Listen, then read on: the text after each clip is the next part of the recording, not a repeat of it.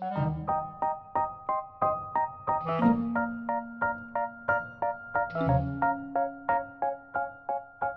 friends, it's Sarah May. And this is an episode about feeling like a fraud. For when you have the voice in your head that tells you you're not good enough and you have no idea what you're doing. Are you guided by a belief that something is wrong with you?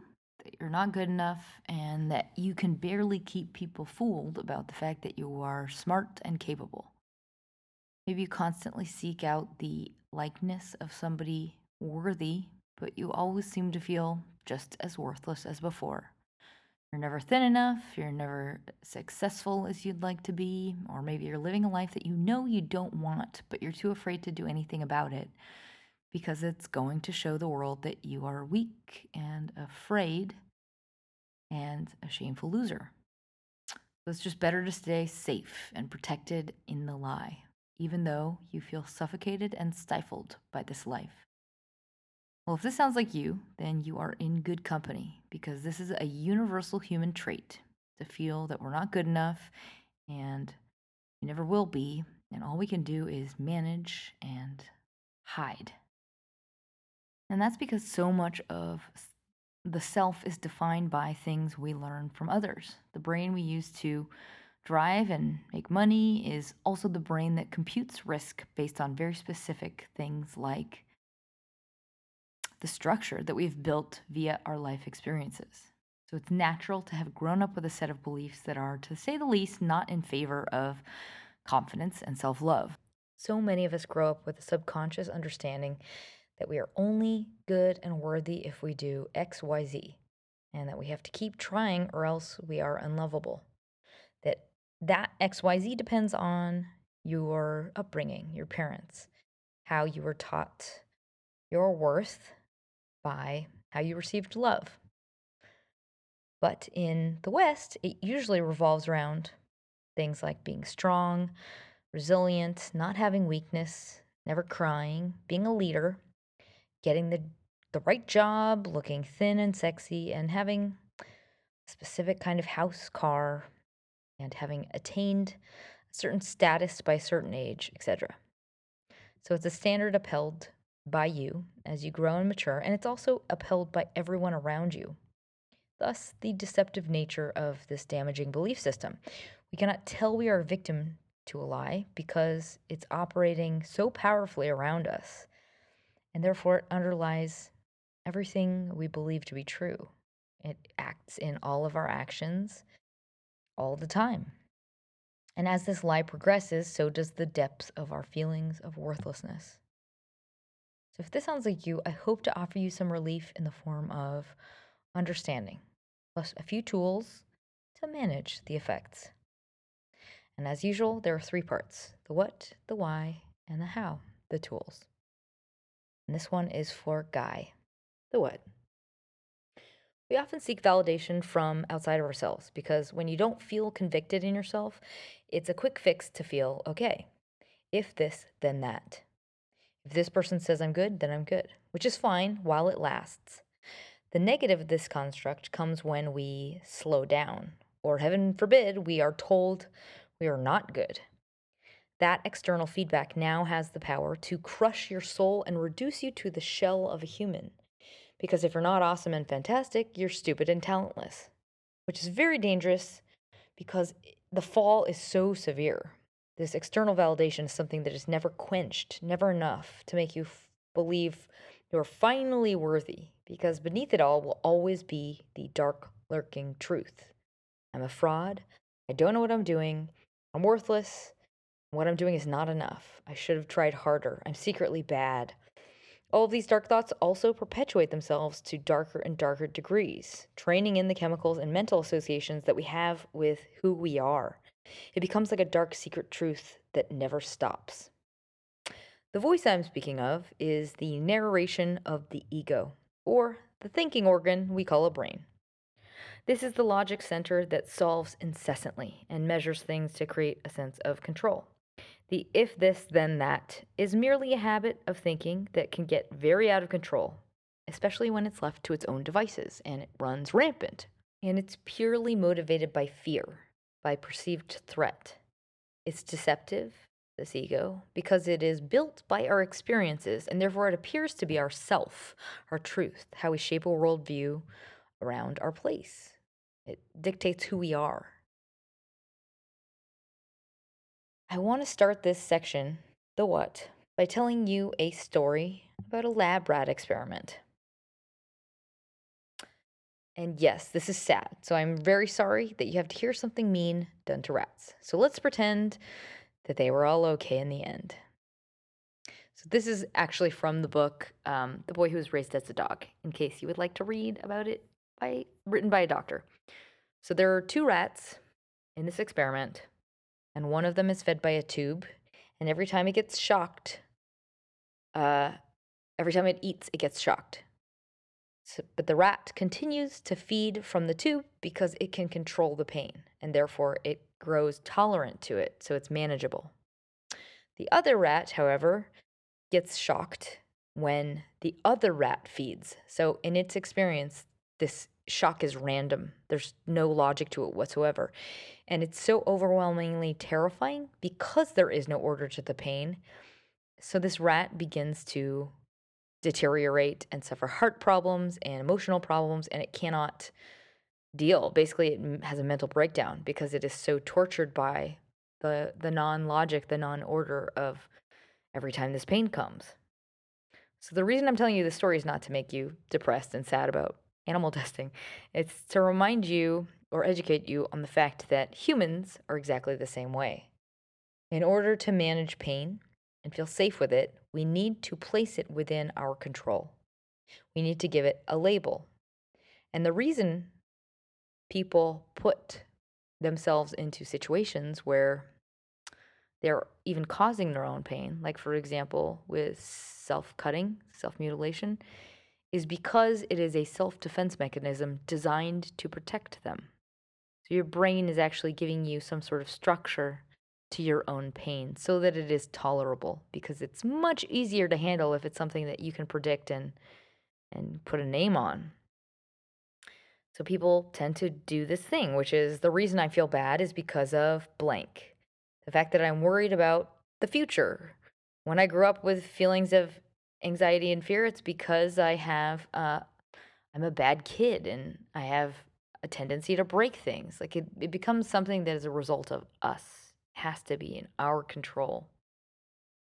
And that is something that carries on into many realms of life. We manage pain by labeling it, and it's always something that in, is in our sight that makes sense to us. For example, food or our body if we aren't in peak physical shape, then that's the reason that we don't feel happy or good. Or our job. If I don't have that job, it's the reason that I feel worthless. I need to have that in order to be happy. The list of reasons that we designate are endless, and often you will find yourself searching for the reason in yourself. Why am I feeling this way? It must be because of uh, money. It has to be because of money. So that process of searching for the cause of the pain is this in itself. It is the managing of uncomfortable feelings. It's for you to be able to control it. So have you ever thrown a party and seen only thing that didn't go to plan is the only thing you focus on. So everyone had a great time, but you're focusing on the fact that the the invitations didn't get printed correctly or the souffle wasn't brown enough. So that is a very bad habit focusing on what's wrong that is built into us from a very young age. The belief can take a million different forms, but the literal translation of it and how it manifests in us is the same. I'm not good enough. That's what the feelings boil down to. The truth is, who you are cannot be dictated by something else or any external measure. It is always equally perfect. So, as we live life from a whole and perfect place, external validation should be kind of a nice to have, but it should be irrelevant to your sense of self and your happiness. So, it's, I know that that is something great in theory, but it's way more difficult in practice.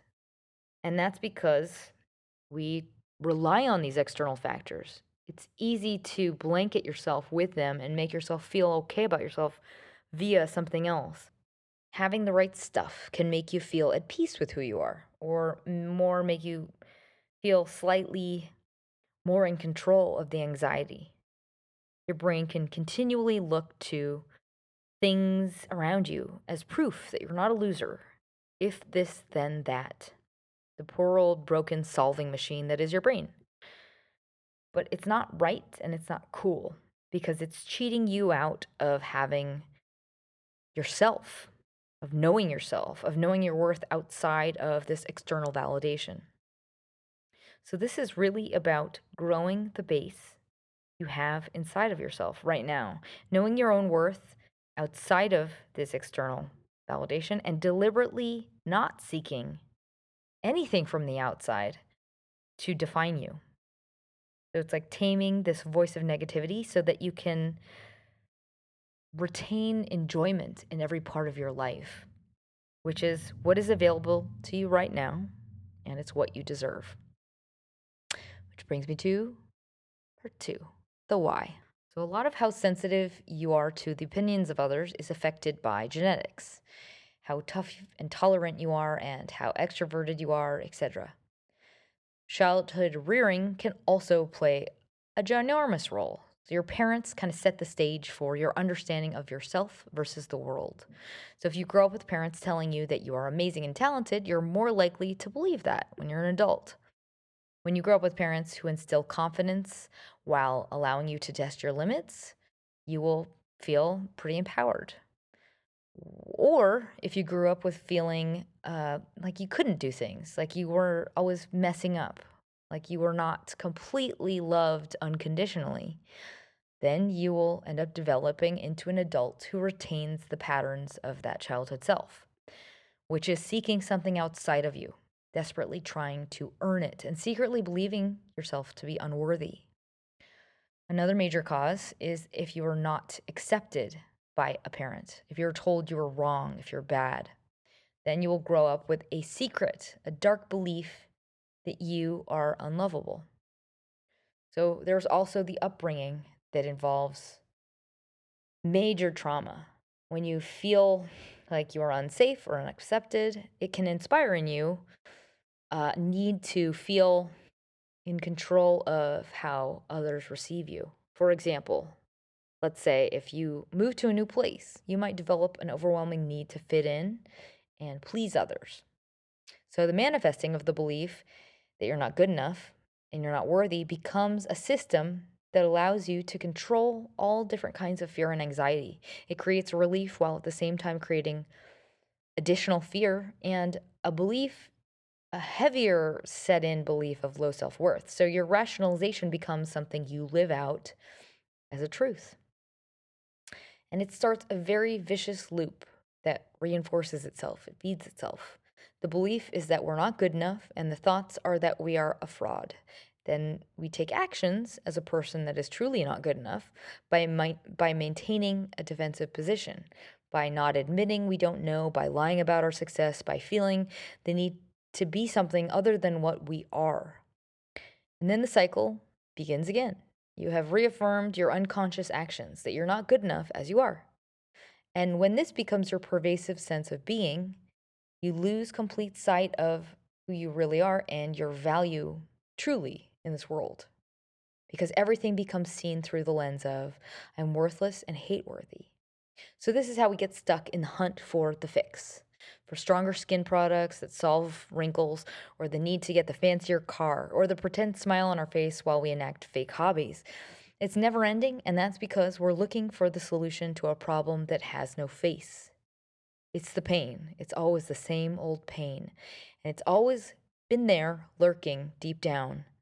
And it freaks us out and causes us to point to something. It's that same old need to control and manage it so it's not so unbearable because the pain of worthlessness is quite painful. it's dark, it's deep, it's scary, and it's from a place that is so deep and painful that we feel paralyzed by how stupid and incapable we become as a result of it. So when we are in this place, we have no friends, we have no love, we have no real value in the world, and we can't use any of our skills because we are reduced to nothing. So we run from this potential state, this state of hating ourselves, because it's something driven by extreme terror. It can be such a vicious place, the voice you hear in your own head. It's toxic, it's evil, it's dark, it's scary. Can you imagine if you were able to hear those words out loud? Can you imagine them coming from anyone else? Probably not, because sometimes they're unspeakable. And the depression they can cause is so debilitating. It can take you out of work for a while. It's it's so potent. So this labeling of it as something reduced to us is a way for us to empower ourselves. It's a way for us to manage and keep at bay this dark, dark voice inside our heads. And it only lasts a little while. Also, coincidentally, a culturally supported ruse because everyone's doing it, so it's normal. It gives us the illusion that we're solving something rational because it's allowing us to take things in our own hands and be more empowered and solve problems that everyone else seems to be wanting to solve, like fitness problems. And it becomes something that's like a personal maintenance versus something that's destroying your life. And because this problem is very much just running from a dark, deep void inside, it can also catalyze problems like addiction. People want to fill the void. It's like this bottomless pit feeling. So it can lead to attempting to soothe that with a drug, whether that be stuff, shopping, or food, or alcohol, or work. When we martyr ourselves with long hours, it's a way to feel valuable in a way that we can see. It's proving our own worth to ourselves. And all of this is an attempt to numb the fear. But it's always waiting for you.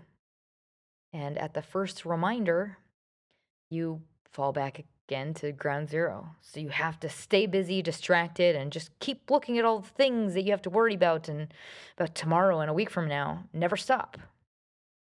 So the other half of the why is why did it start? Where did it originate?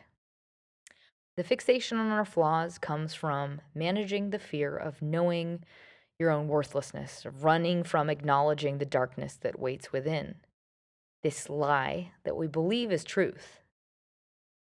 So we are constantly renaming it and calling it out as this is the source. No, this is the source. So it originates from a lot of different places all the time, but it starts with childhood and how we are loved by our parents, the rearing style.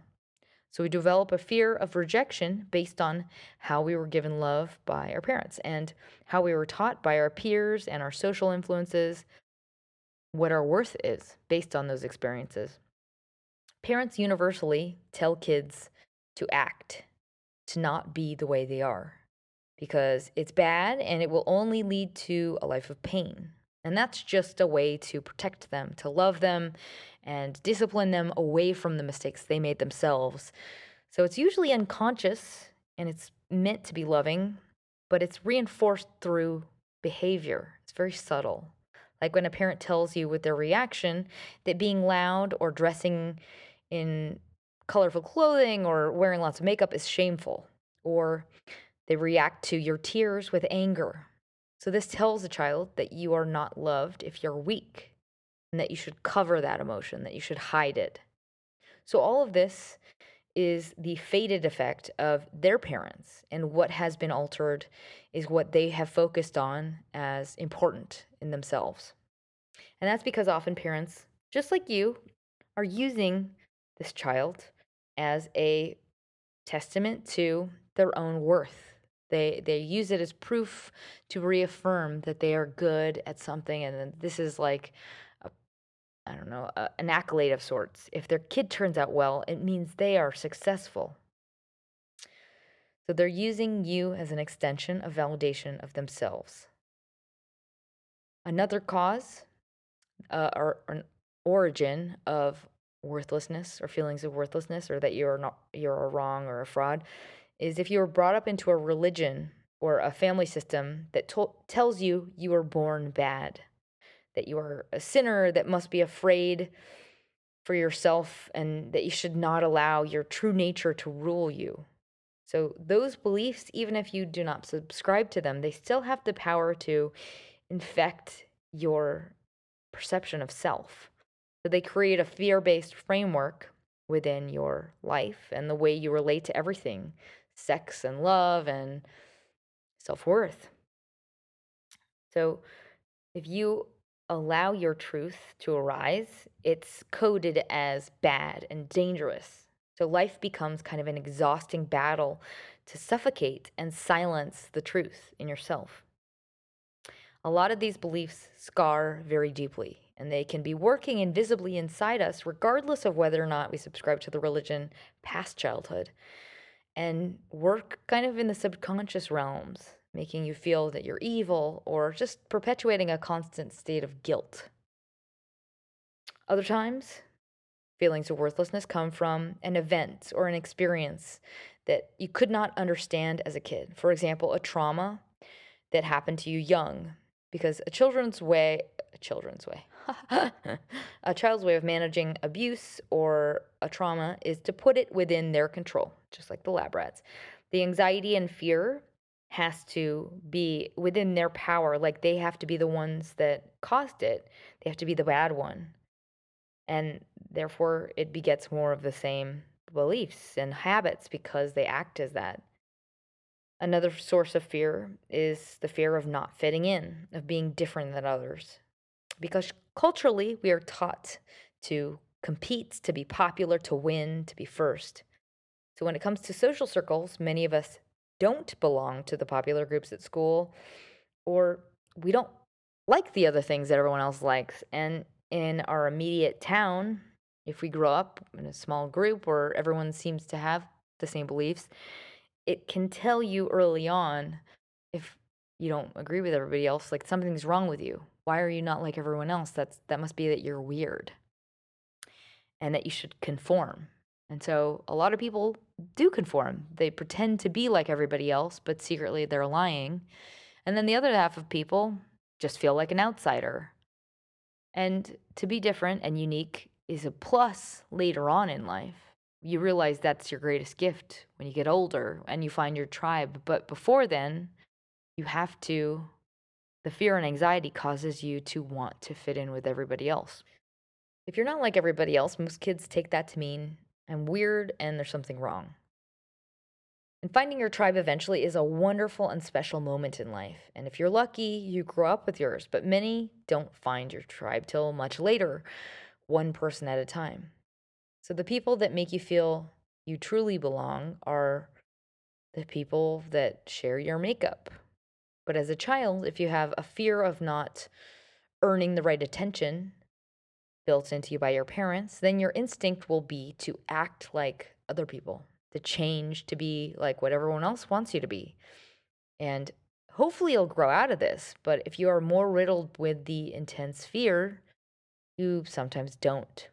And with time, you lose sight of the value of the original person. And over more time, you forget that person altogether and all that lives is the voice telling you, keep up, keep up, or else they'll know.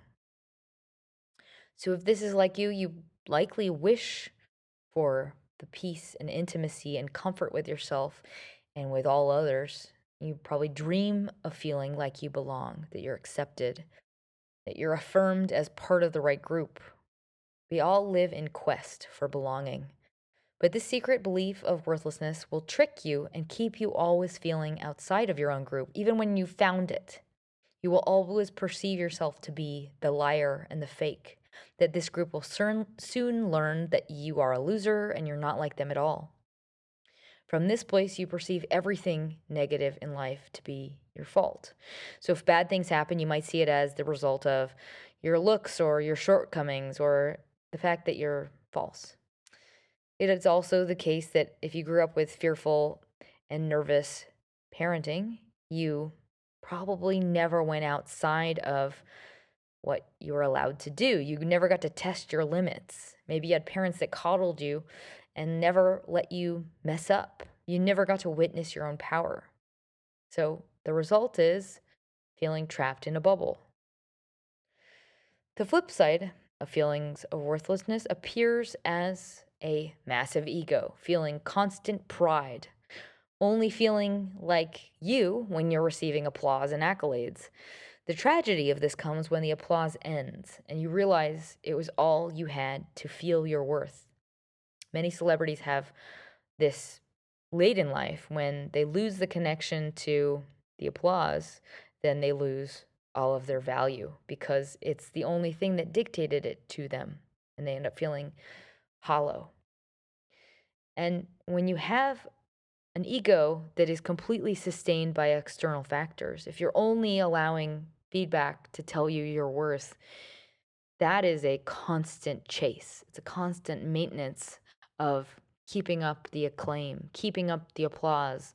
I need another badge. I need a new car.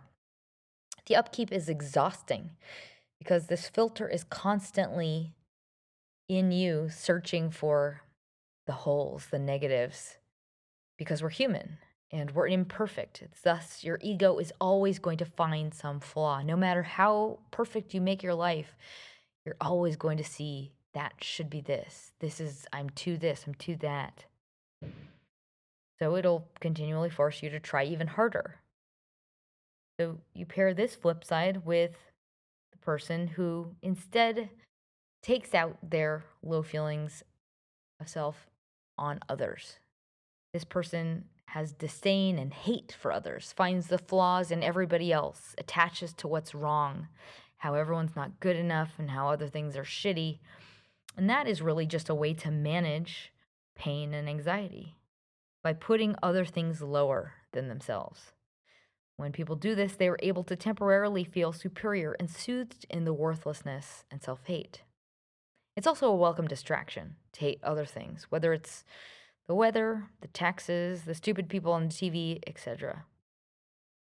The tragic irony of all of this is that by doing this to be good or right, you're fast forwarding your way to your death.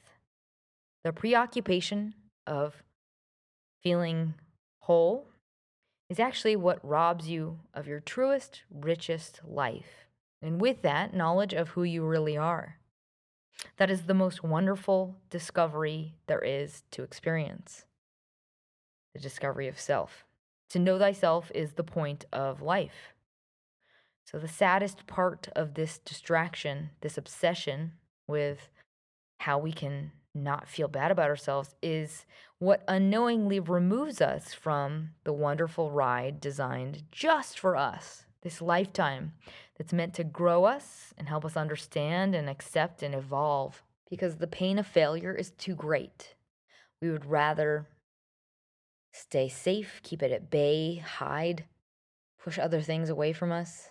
And that's when people end up sticking with okay rather than going for their dreams, rather than discovering what makes them happy. And all the while, removing a connection to self, which is really the value of life. How you as a human experience this path is what allows you to get the most out of it. So the fear keeps you trapped in what everyone else deems okay, what others say is worthy, despite the fact that maybe you find no joy in it. It keeps many from pursuing their passions, their loves, their true self, which is something they often realize when it's too late and the ride is up. I never even liked this ride in the first place. My dad told me to take this one. Spirituality is the process of seeing the truth by shedding the ego and what creates in us over lifetimes to torment ourselves. It's the slow melting away of the layers and the confines taken on by a fearful and pain adverse self. So, with that aspiration in mind, let's get to the good part the tools. So, I'll give you a warning with the tools. We all have our own specific cocktail for healing, and there are some deep pockets of pain that can persist. So, if you don't reach success with something and you've tried it really hard and you're thinking, oh, I just am not curable. That's not true. It's just there are certain things that work for some people and there's certain things that don't. So it's all about finding out what works for you. Some things literally just don't work for certain people. So don't assume you're doing things wrong or that you're broken.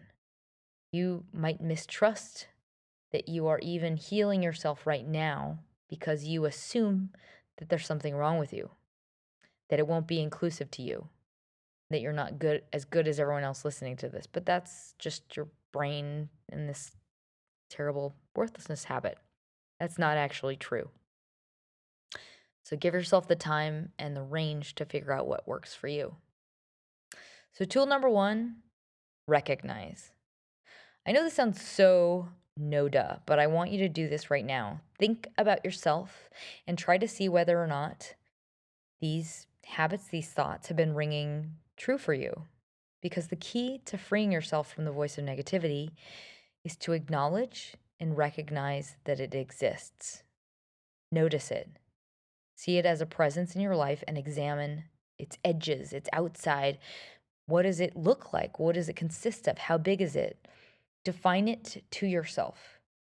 Truly, from this vantage point, when you point out what this dark voice sounds like, you can see it from the outside. You can see outside of this belief system that hurts you. And it is from this place outside of it that you can begin to have hope or relief. It is also from this place that you can, for the first time, grieve for what you have already lost and see how much of your life has been stolen from you by unnecessary pain and self loathing.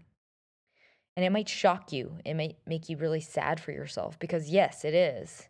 But now is the time to acknowledge it and then focus on what you want to change what you can help, and how you want to grow yourself, what direction you want to head moving forward. It's the time to shed the belief so you can grow. So think of it as symbolic of something great and wonderful, a change afoot.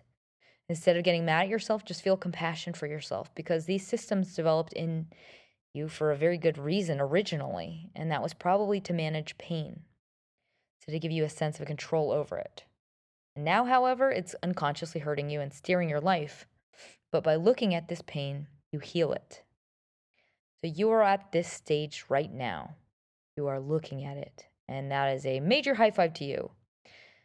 When you let go of this, you come into a true knowledge of who you really are.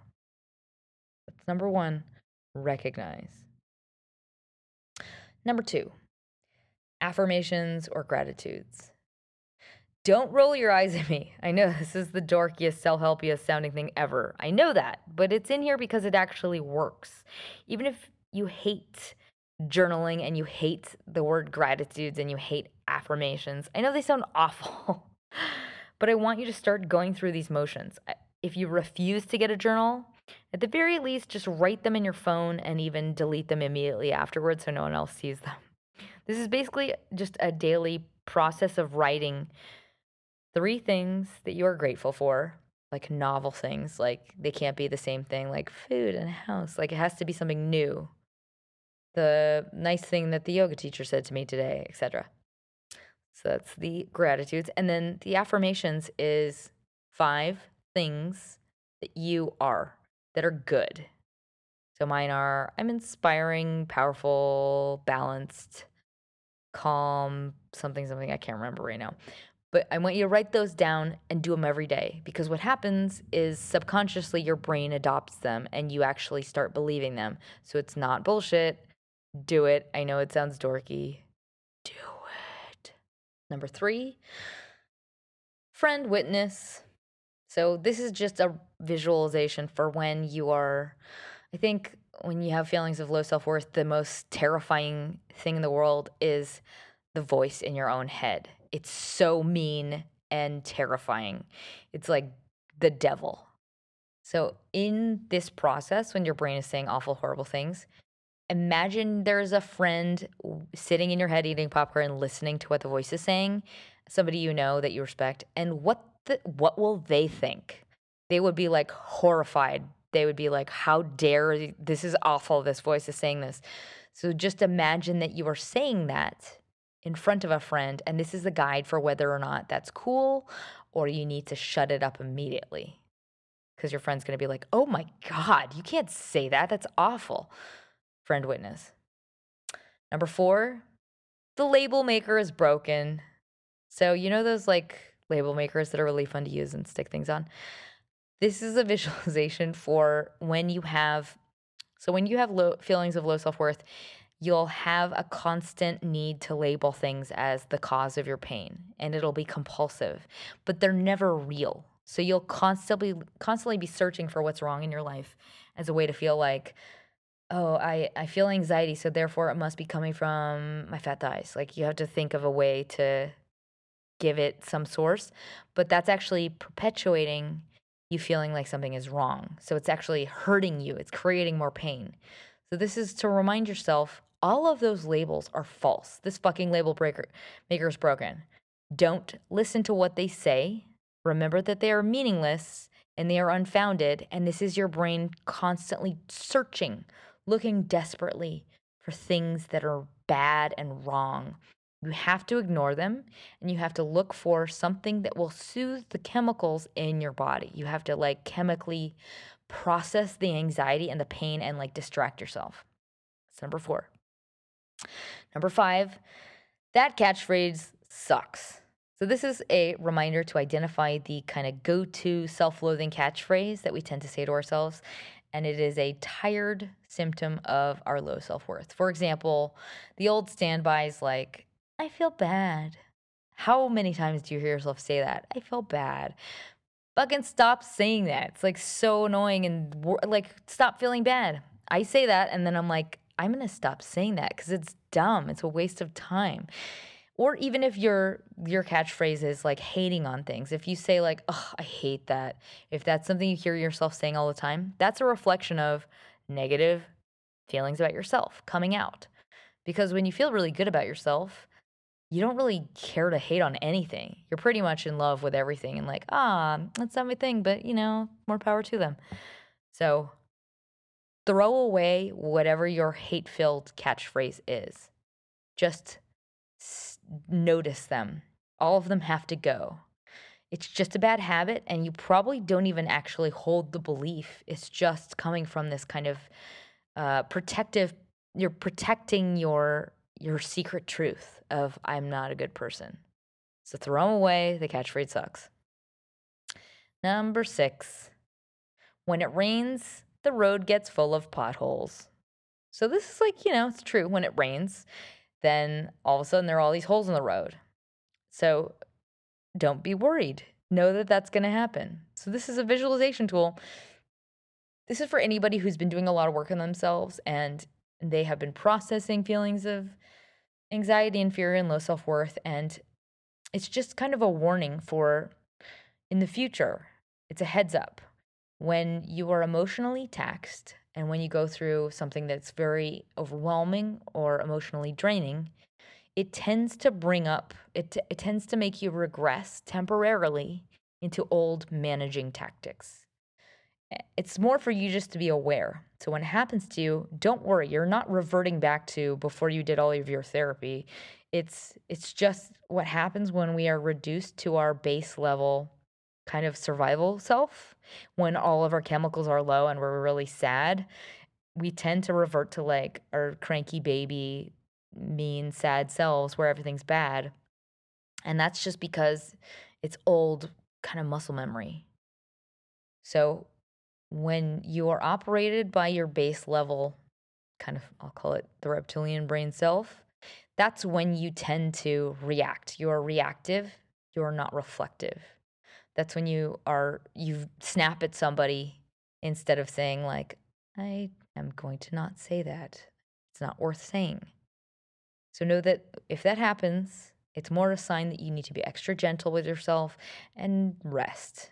But you need to most importantly not listen to those voices of negativity and not believe that like oh it's just like it was before. I just started over again because i'm already I, can tell that I'm like in a lot of pain and I'm feeling terrible about myself. Like, don't listen to those old habits. It's just temporary if you've been through let's say, a lot of emotionally draining stuff recently. In closing, we are by nature imperfect, and that is a beautiful thing. We are organic, we're special, we bloom, and we change into something unknown to us, yet to be discovered. And your job is to get out of the way and allow that to happen bravely and with grace. That is the natural state of all things that are alive. We grow and we blossom, and why would you ever focus on attempting to deny that? The peace and enjoyment of life truly comes when you accept your humanity and you let go of attempting to deny it when you realize it's silly and pointless to fight nature. When you're trapped in the struggle, you forget that there is a flowing river outside and inside you that guides you, and you need to stop trying to row the other direction. When you stop needing to control things, you realize that you are full of a bright energy that can be free and open and experience every moment without pain or resistance or fear.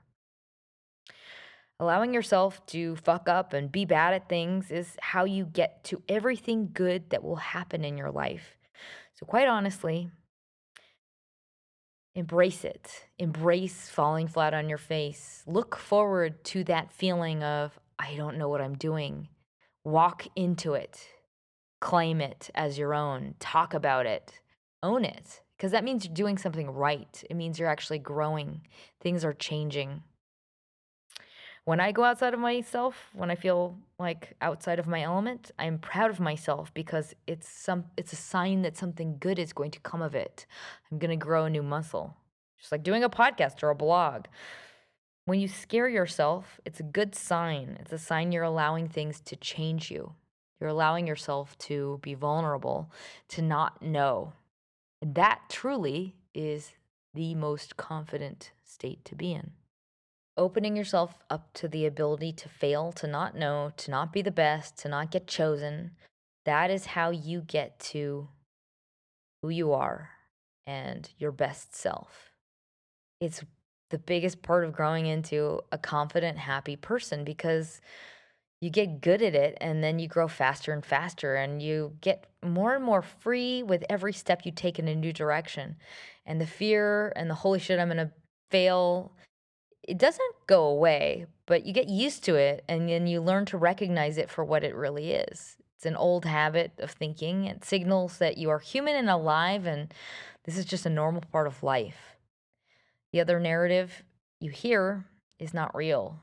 The negative talk is manufactured by the voices and opinions of others, others that don't matter. So it's got no relevance, no weight, no bearing on the value of your life you want to surround yourself with people who are able to say, I don't know, and that are smart enough to know they know nothing. That is where growth lives, and that is where true confidence and freedom reside. Who you are and what you are worth exceeds what any person or thing can tell you.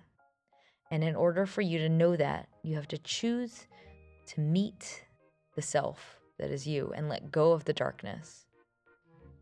So move into the light of truth. Send you my love. Smile.